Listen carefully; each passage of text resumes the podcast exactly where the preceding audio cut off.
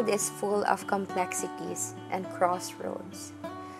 The question for us is where can we anchor our trust and hope in the future ahead of us? Welcome to our daily manna where we feast upon God's Word. Let us open our Bibles in Proverbs chapter 3, verses 5 to 6. It says here Trust in the Lord with all your heart and do not lean on your own understanding. In all your ways, acknowledge Him, and He will make your paths straight.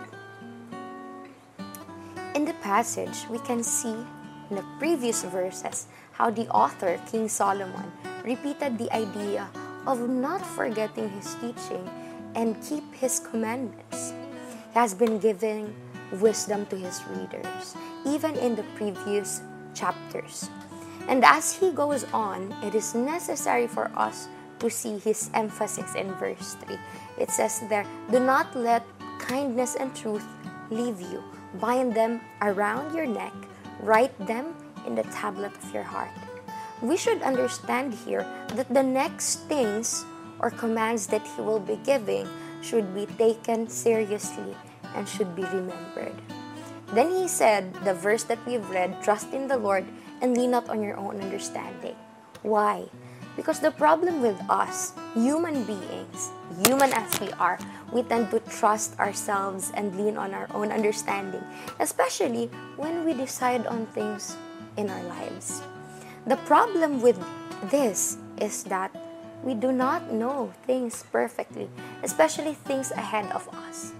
That is why it was followed by the idea of dependence on to the Lord in all of our ways by acknowledging him in our ways.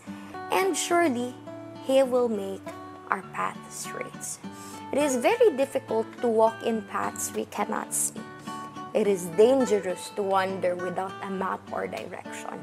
That is why there is wisdom in trusting the Lord in every step of the way. Now, my brothers and sisters in the Lord, let me repeat my question from earlier.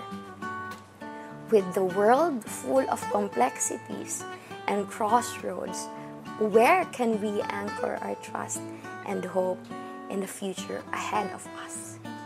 May we trust the Lord all the way. Let us pray.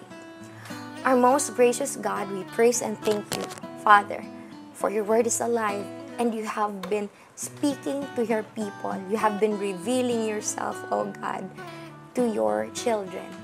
And we pray that as we would live our lives, as we would decide on things, as we journey in this life with you, may it be, oh God, that we would have a heart that would depend on you in all our ways.